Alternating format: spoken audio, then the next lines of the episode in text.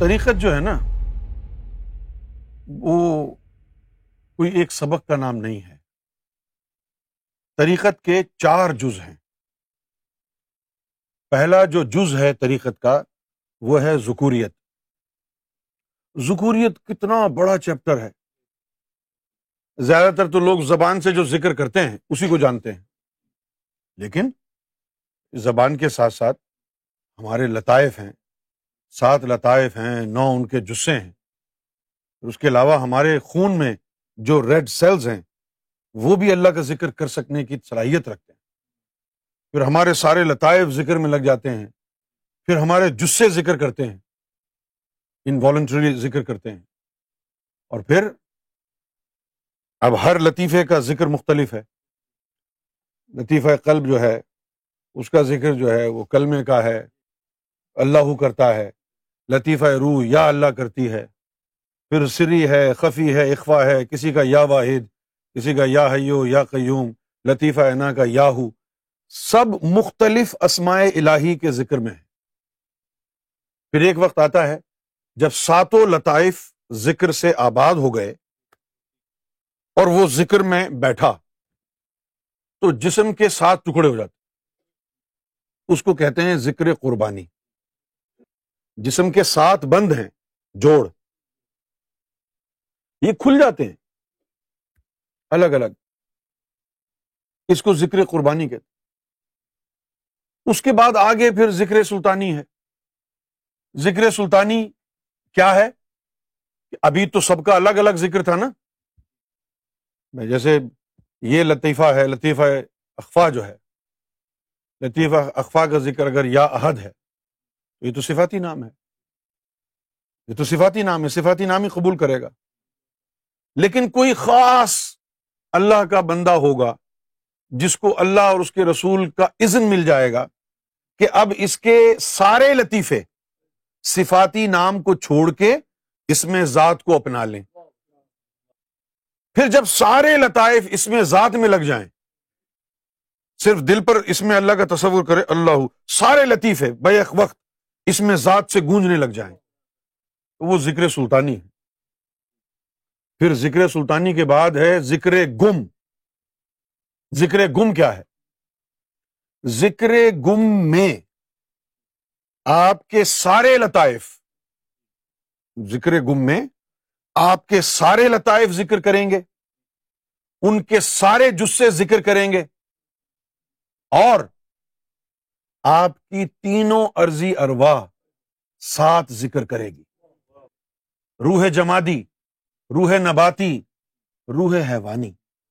جب ارضی اروا اور سماوی اروا دونوں مل کے ذکر کریں گے تو وہ ذکر گم ہوگا۔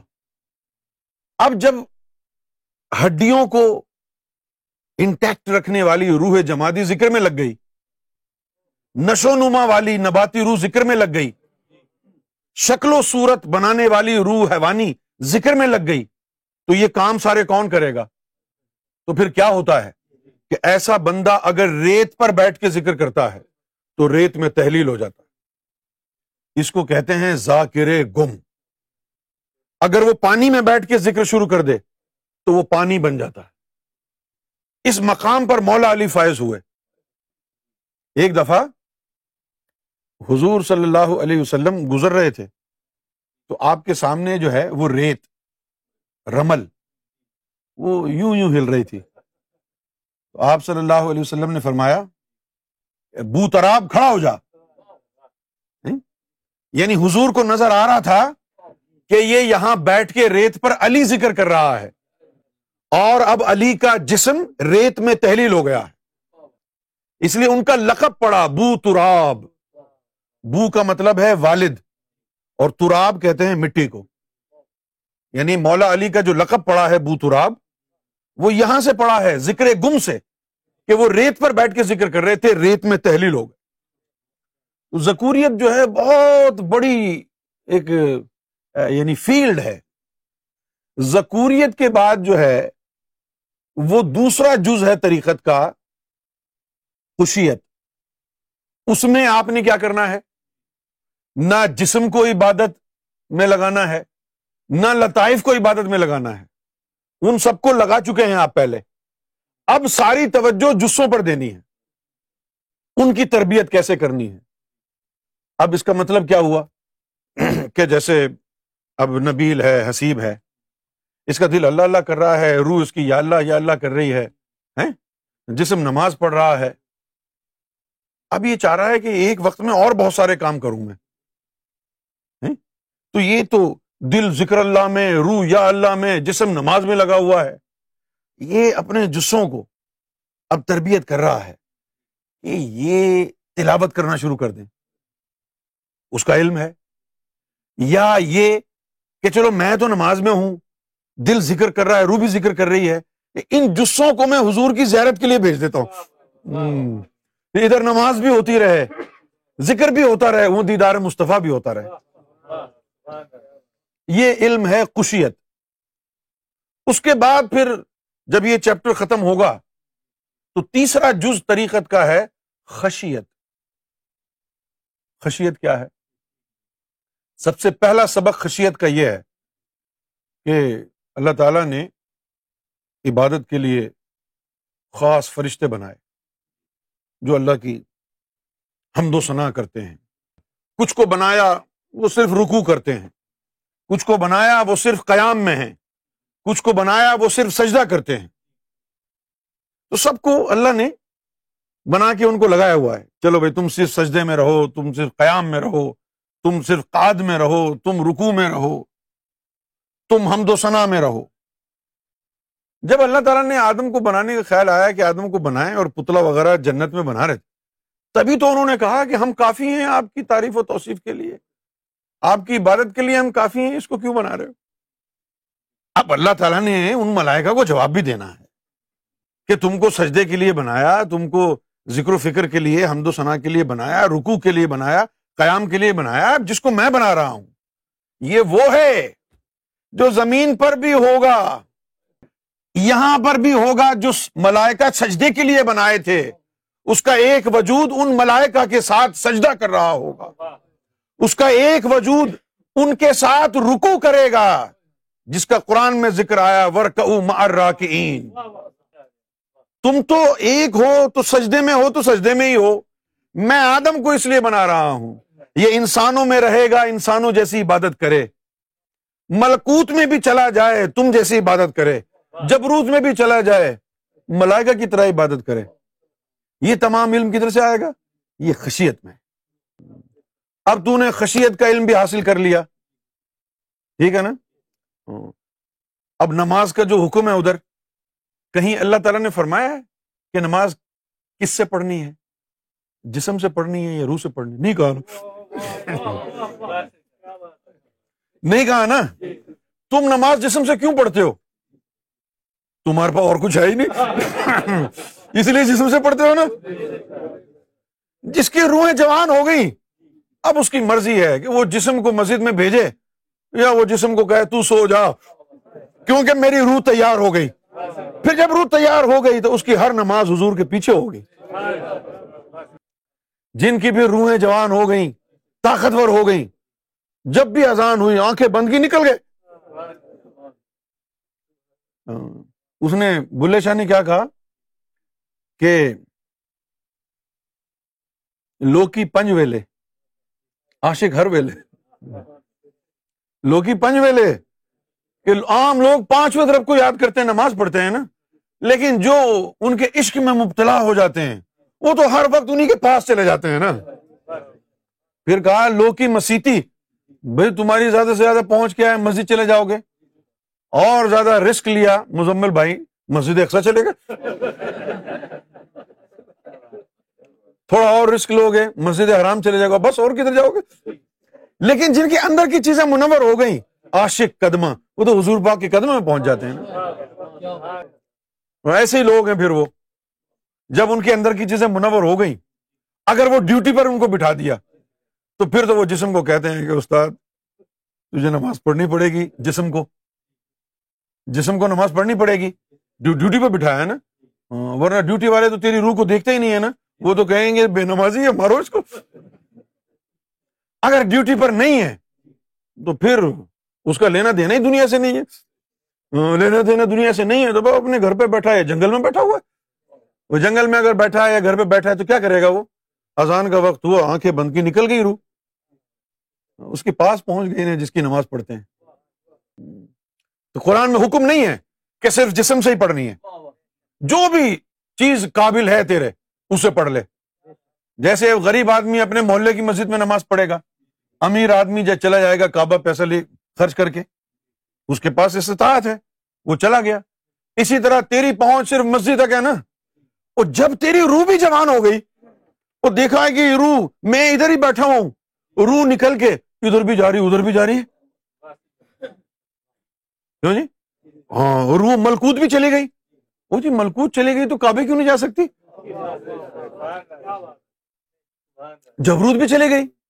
پھر جب وہ جبرود پہنچی، جو جبرود پہنچی جی چاہتا ہے نا کہ بھائی مسجد اقسام میں حضور پاک نے نماز پڑھائی۔ اس لیے مقدس ہو گئی۔ مسجد اقسا کے بعد اوپر بھی گئے تھے، بیت المامور میں حضور پاک۔ ادھر بھی ایک لاکھ چوبیس ہزار پیغمبروں کو نماز پڑھائی تھی۔ ادھر جانے کا خیال کیوں نہیں آتا تجھے؟ اس لیے نہیں آتا کہ ادھر کا ٹکٹ نہیں ہے، کوئی ایئر لائن ہی نہیں جاتی نا۔ ادھر جو ایئر لائن لے جاتی ہے، وہ علم طریقت ہے۔ طریقت کے ذریعے روح کو پاک صاف کیا، بیدار کیا، طاقتور کیا۔ پھر جب یہ طاقتور ہو گئی، بیت المامور پہنچ گئی۔ وہاں تو ہر وقت حضور ہی نماز پڑھاتے ہیں۔ اب تم مجھے بتاؤ کہ اگر تم کو یہ طاقت حاصل ہو جائے کہ ہر نماز حضور کے پیچھے پڑھو۔ تو پھر تمہارا دماغ خراب ہے، تم لوگوں کے ساتھ جا کے مسجد میں پڑھو گے۔ جی، دماغ خراب ہے کیا؟ بھائی، بیت المامور میں اگر نماز پڑھنا نصیب ہوتا ہے تجھے، اور کوئی ٹکٹ بھی نہیں، آنکھیں بند کی پہنچ گئے۔ روح نکل گئی، پرواز کر گئی۔ اب دیکھو جی کھانے کعبہ میں ایک نماز پڑھی تو کہتے ہیں کہ جی ایک لاکھ نمازوں کا ثواب ہے۔ جی۔ مسجد نبی میں ایک نماز پڑھی، تو کہ جی پچاس ہزار نماز کا ثواب ہے۔ اور اگر تو نے اللہ کے رسول کے ساتھ پڑھ لی تو پھر کیا ہوگا؟ اور وہاں پڑھی، جہاں کعبہ نہیں، خود رب بیٹھا ہوا ہے۔ اس کے لیے ہی تو پھر بلے شاہ نے کہا نا ایسا عشق نماز جدو نیتی ہے، تد پل گئے مندر مسیتی ہے۔ جب سے ہم نے عشق کی نماز کی ہے نا، نیت کی مندر اور مسجد دونوں بھول گئے۔ لیکن وہ نماز یہ زبان کو اللہ اللہ میں لگانے سے تھوڑی حاصل ہوتی ہے۔ وہ نماز روحوں کی بیداری سے حاصل ہوتی ایک دفعہ روح کو بیدار کر لیا، یہ ادھر جانے لگ گئی۔ بس۔ شرط پوری ہو گئی۔ لوگ کہیں گے کہ یہ نمازی نہیں ہے۔ تم نے لوگوں کو کیا کرنا ہے؟ اللہ نے پوچھنا ہے نا یوم میشر میں ہے یا نہیں ہے؟ بھائی جسم سے نماز پڑھنا افضل ہے یا روح سے نماز پڑھنا افضل ہے؟ روح سے پڑھنا افضل ہے نا۔ لیکن جب انسان کی روح اس اس قابل ہو جاتی ہے، تو اس انسان کو یہ طاقت بھی حاصل ہوتی ہے کہ پہلے وہ یہاں بیٹھا رہے۔ اب اگر کوئی کہے میری نماز عرش محلہ پہ ہوتی ہے، تو اس کا ٹیسٹ ہے۔ وہ کیا ٹیسٹ ہے؟ اس کا ٹیسٹ یہ ہے کہ جیسے اگر انوار کہتا ہے کہ جی میری نماز تو روز عرش محلہ پہ ہوتی ہے۔ تو پھر ہم کیا کریں گے؟ ہم کہیں گے کہ انوار تم ادھر بیٹھ جاؤ۔ ٹھیک ہے؟ انوار کو ادھر بٹھا لیں گے اور پھر ہم نعمان کو کہیں گے کہ اس کا ہاتھ پکڑ کے بیٹھ جا۔ اس کو بھاگنے نہیں دینا۔ اس کو بٹھا کے پھر کہیں گے ہم کہ کروڈن ماسک کے اندر پڑھ کے دکھاؤ۔ روحانی نماز۔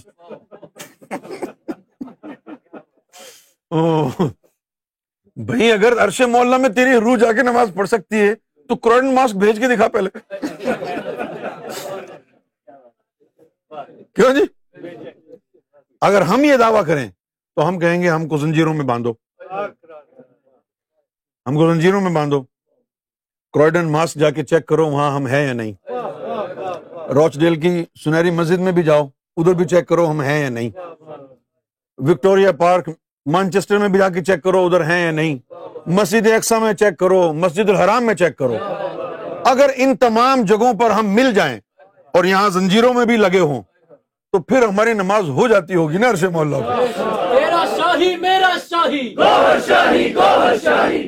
بھائی اگر ہم بیٹھے بیٹھے مسجد اکثر جا سکتے ہیں تو وہاں بھی جانے کا کوئی نہ کوئی طریقہ آتا ہی ہوگا نا؟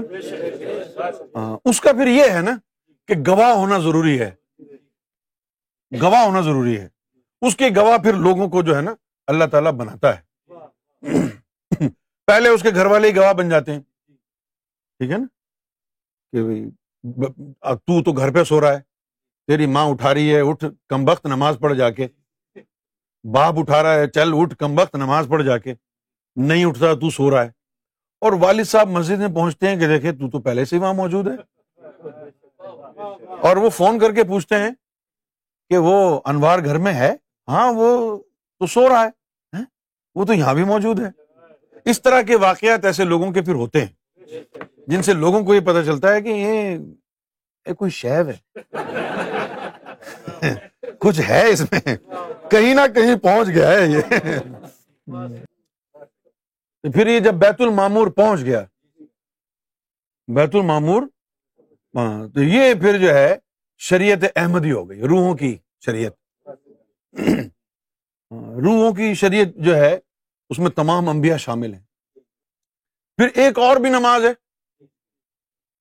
وہ نماز جو ہے، اللہ کے سامنے ہوتی ہے۔ وہ نماز اللہ کے سامنے ہوتی ہے۔ حضور پاک صلی اللہ علیہ وسلم جب معراج شریف پر اوپر پہنچے، عرش الہی پر، تو وہاں کی جو مخلوق تھی، اس نے حضور کو اطلاع دی کہ یا رسول اللہ آپ یہاں رک جائیں۔ آپ نے پوچھا کیوں؟ انہوں نے کہا کہ اللہ نماز پڑھ رہا ہے۔ یہ حدیث کے الفاظ۔ اس میں حدیث کے الفاظ یہ ہیں کہ اللہ جو ہے سلاد میں ہے۔ یعنی ترجمہ یہ ہوگا کہ اللہ نماز پڑھ رہا ہے۔ وہ بھی کوئی نماز ہوگی نا جو اللہ پڑھ رہا ہے؟ وہ ایسی ہی نماز ہوگی جیسا ذکر ہوتا ہے۔ فس قرونی ازکر کم تو میرا ذکر کر، میں تیرا ذکر کروں۔ وہ بھی کوئی ایسی نماز ہوگی جس میں بندہ رب کی نماز پڑھے، رب بندے کی نماز پڑھتا ہوگا۔ پھر وہ نماز عشق نہیں ہے۔ وہ پھر کوئی اور ہی نماز ہے۔ اس نماز کا طریقہ جو ہے، وہ سرکار سکھانے کے لیے دنیا میں آئے۔ حضور پاک صلی اللہ علیہ وسلم کو کہا کہ آپ رک جائیں، اللہ تعالیٰ جو ہے وہ سلاد پڑھ رہا ہے۔ تو کوئی نماز ہے نا جس میں اللہ بھی ایکٹیولی انوالوڈ ہے۔ ایک نماز تو یہ تھی نا، جو درجہ احسان حدیث جبریل نے جس کی شرط بتائی۔ کہ تو ایسے رب کی عبادت کر۔ کیسے؟ کہ تو عبادت کرے اور تو رب کو دیکھے بھی۔ کہ تو ایسے اس کی عبادت کر کہ تو اسے دیکھے۔ یعنی عبادت ہو اور اس کا دیدار بھی ہو۔ عبادت ہو، اس کا دیدار بھی ہو۔ اچھا اب یہاں تھوڑا سا جو ہے چونکہ آج جشن ریاض ہے، تو میں اس حدیث کی دوسری تفسیر بیان کر رہا ہوں۔ کیونکہ یہ الفاظ اسی کے لیے اترے تھے۔ یہ جو الفاظ ہیں، یہ اسی کے لیے اترے تھے، تو ان کو، ان الفاظوں کو مولویوں نے کچھ اور رنگ دے دیا۔ ہم نے بھی اس سے پہلے اس پر بات نہیں کی۔ بلا وجہ مولویوں کے یعنی تندور میں کیوں آدمی ہاتھ ڈالے؟ پھر کوئی نیا فتوا لگا دیں گے۔ ابھی تک جو یہ مولویوں نے اس کا جو مفہوم بیان کیا، حافظ جی وہ تو یہ تھا کہ تم رب کو دیکھو، جب عبادت کرو۔ ٹھیک ہے؟ اور پھر اگلے جملے کا کیا کیا انہوں نے؟ اس کا یہ کیا ورنہ رب تو تمہیں دیکھتا ہی ہے۔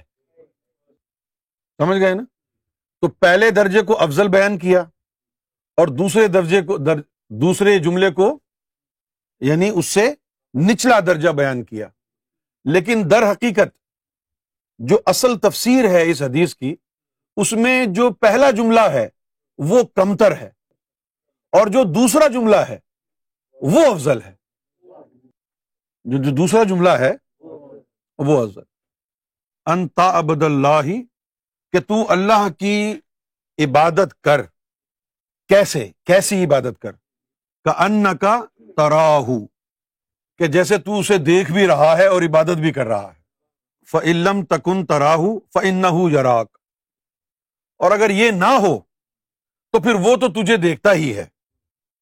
یہ جو مولوی اس کی تشریح بیان کرتے ہیں، وہ بالکل غلط ہے۔ کیا بیان کرتے ہیں کہ اگر تو اسے نہیں دیکھ سکتا، تو وہ تو تجھے دیکھ ہی رہا ہے۔ تجھے کہاں دیکھ رہا ہے وہ؟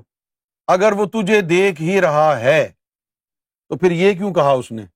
فویل المسلین الزین انسلات ایسے نمازیوں کے لیے تباہی ہے کہ جو نماز کی حقیقت سے بے خبر ہیں، پتہ ہی نہیں ان کو نماز ہوتی کیا ہے۔ اور ہم یوراؤن صرف یا کاری میں لگے ہوئے ہیں۔ کیوں جی؟ نہیں، ایسا نہیں ہے۔ اس میں ایک پہلا درجہ یہ ہے کہ تو اللہ کو دیکھے جب عبادت کرے۔ اور اس سے بڑا درجہ کیا ہے؟ اس سے بڑا درجہ کیا ہے؟ اس سے بڑا درجہ یہ ہے کہ تو بے خبر سویا ہوا ہو اور جبریل آ کے اٹھائے کہ رب تجھے دیکھنا چاہتا ہے۔ کیا؟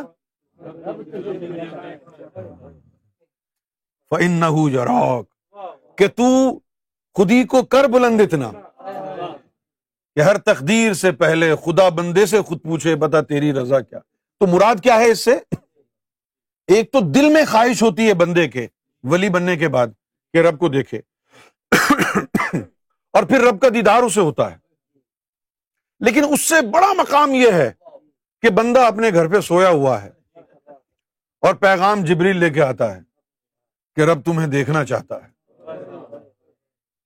جن کے لیے یہ پیغام آتا ہے کہ رب تمہیں دیکھنا چاہتا ہے اس کو جو ہے عالم احدیت کی نماز کہتے ہیں؟ اس کو کیا کہتے ہیں؟ ہاں۔ تو جس وقت پھر حضور پاک کو بلایا تھا اللہ نے کہ میرا شریف پہ آ جائیں، تو حضور کو تو بلایا اور ساتھ مہدی کی یاد آ گئی۔ حضور کو بلایا اور حضور کے ساتھ مہدی کا لقب جڑا ہوا ہے تو ان کی یاد آ گئی تو ان کو دیکھنے میں مصروف تھا اور حضور پہنچ گئے آنن فانن۔ تو انہوں نے کہا وہ سلاد میں ہے رک جائیے۔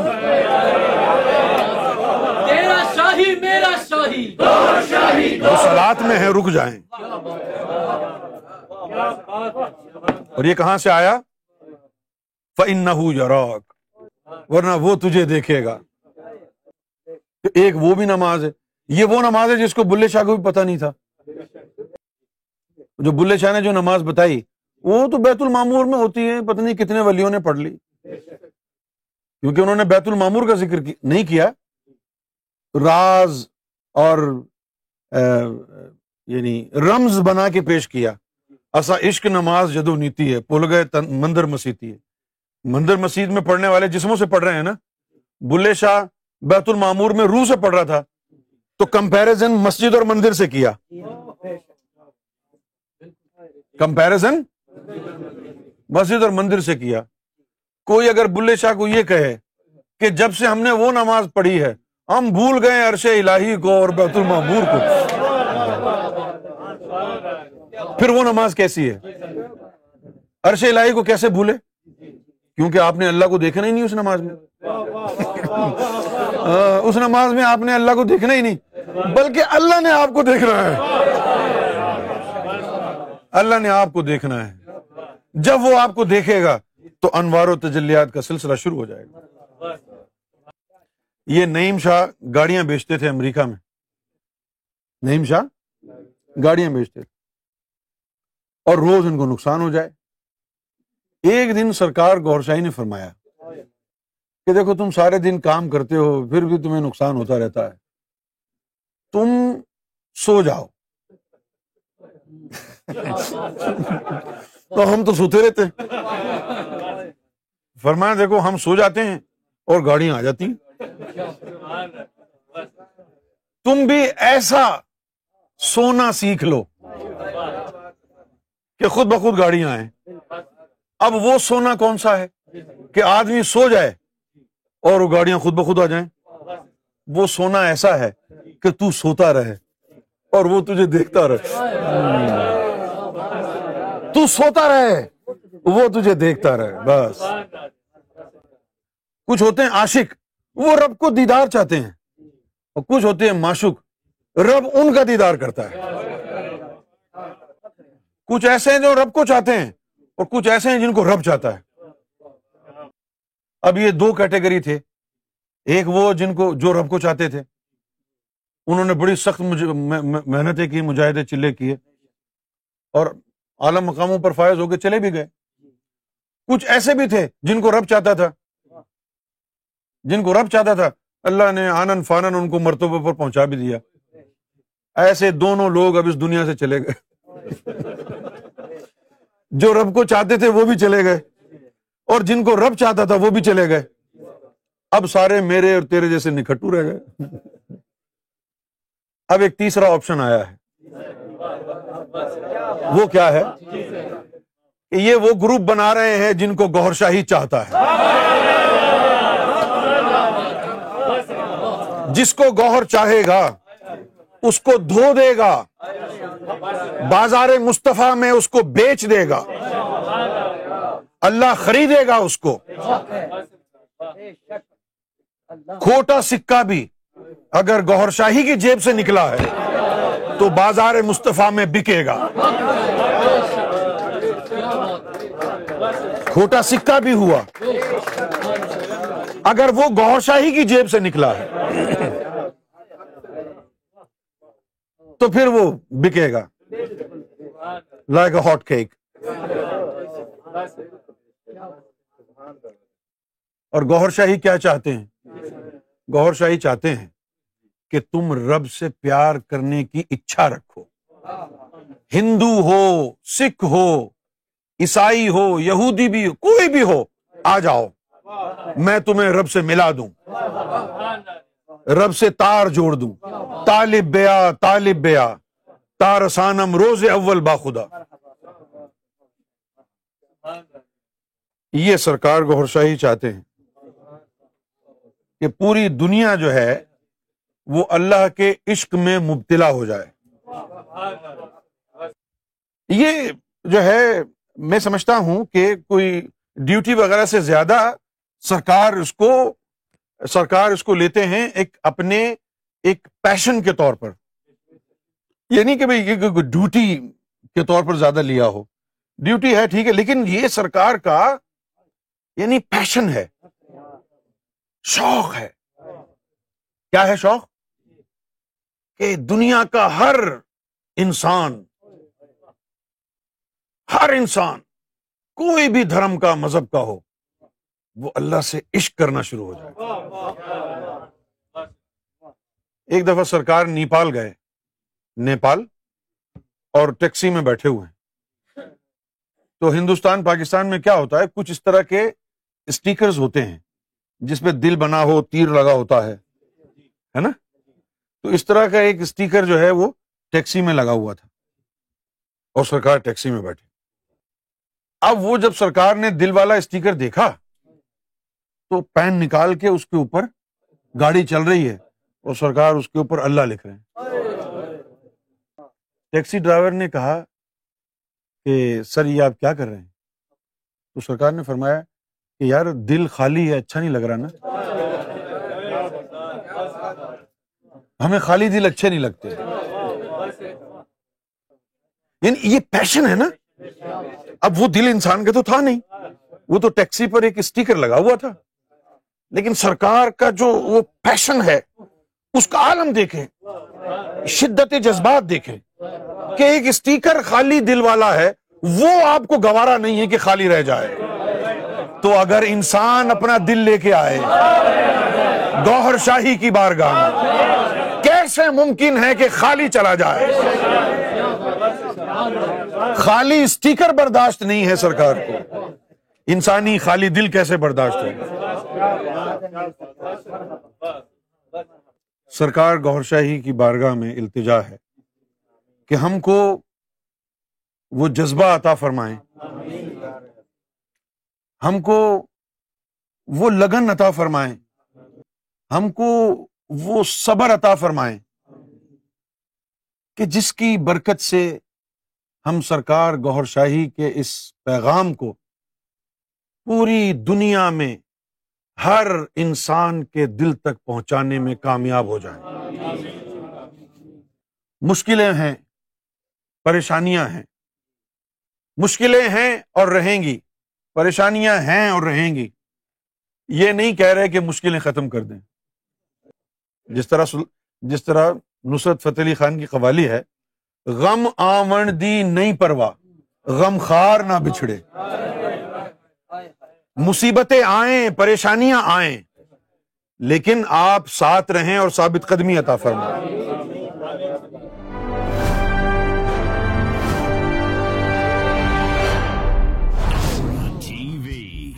Bringing light love and peace in your life